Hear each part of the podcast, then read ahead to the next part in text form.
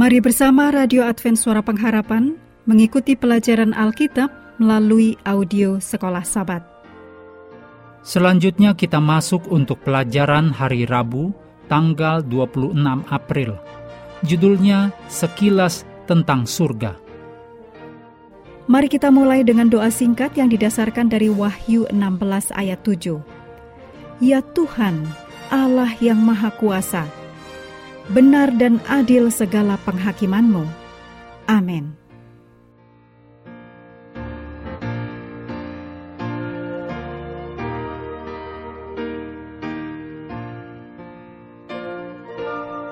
Dalam Wahyu 4, Yohanes melihat sebuah pintu yang terbuka di surga dan menerima undangan untuk naiklah ke sini dan aku akan menunjukkan kepadamu apa yang harus terjadi setelah ini.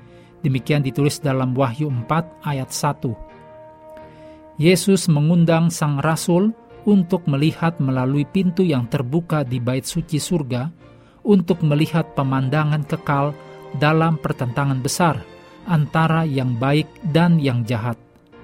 Kita juga dapat melihat melalui pintu yang terbuka itu bersama Yohanes dan menerima sekilas tentang rencana keselamatan kekal. Kita adalah saksi dari masalah yang sedang diputuskan di pengadilan surgawi. Isu-isu mendasar dalam pertentangan besar antara yang baik dan yang jahat berkembang di depan mata kita.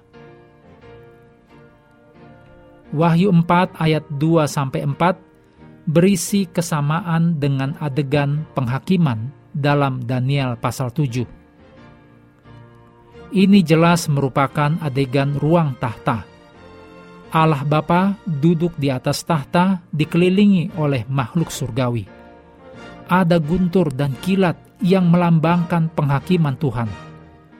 Kita juga melihat dalam Wahyu 4 ayat 4 bahwa 24 tua-tua hadir di sekitar tahta Tuhan.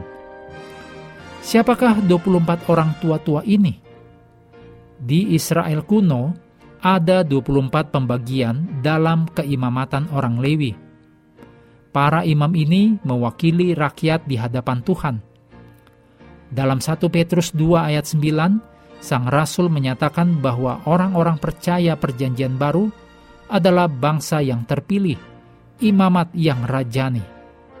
24 tua-tua ini kemungkinan dapat mewakili semua orang yang ditebus bahwa suatu hari nanti akan bersukacita di sekitar tahta Allah. Atau mungkin juga mereka mewakili orang-orang yang dibangkitkan pada saat kebangkitan Kristus dan yang naik ke surga bersamanya. Demikian ditulis dalam Matius 27 ayat 54, juga Efesus 4 ayat 7 dan 8. Bagaimanapun, ini adalah kabar baik. Ada beberapa orang yang ditebus dari bumi di sekitar tahta Allah. Mereka menghadapi pencobaan sama seperti kita.